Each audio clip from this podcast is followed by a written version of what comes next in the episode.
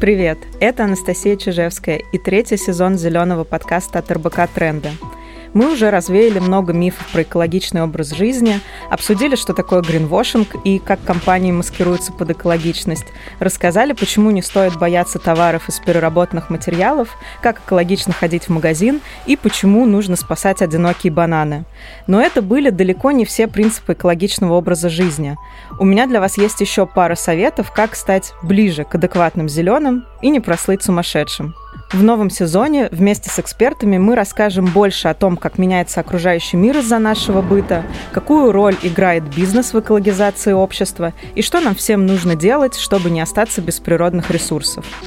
Мы обсудим, что такое углеродный след, как наше питание влияет на экологическую обстановку, можно ли сделать ремонт экологично, есть ли связь между экологией и феминизмом, как мода вредит планете и можно ли быть одновременно и модным, и экологичным.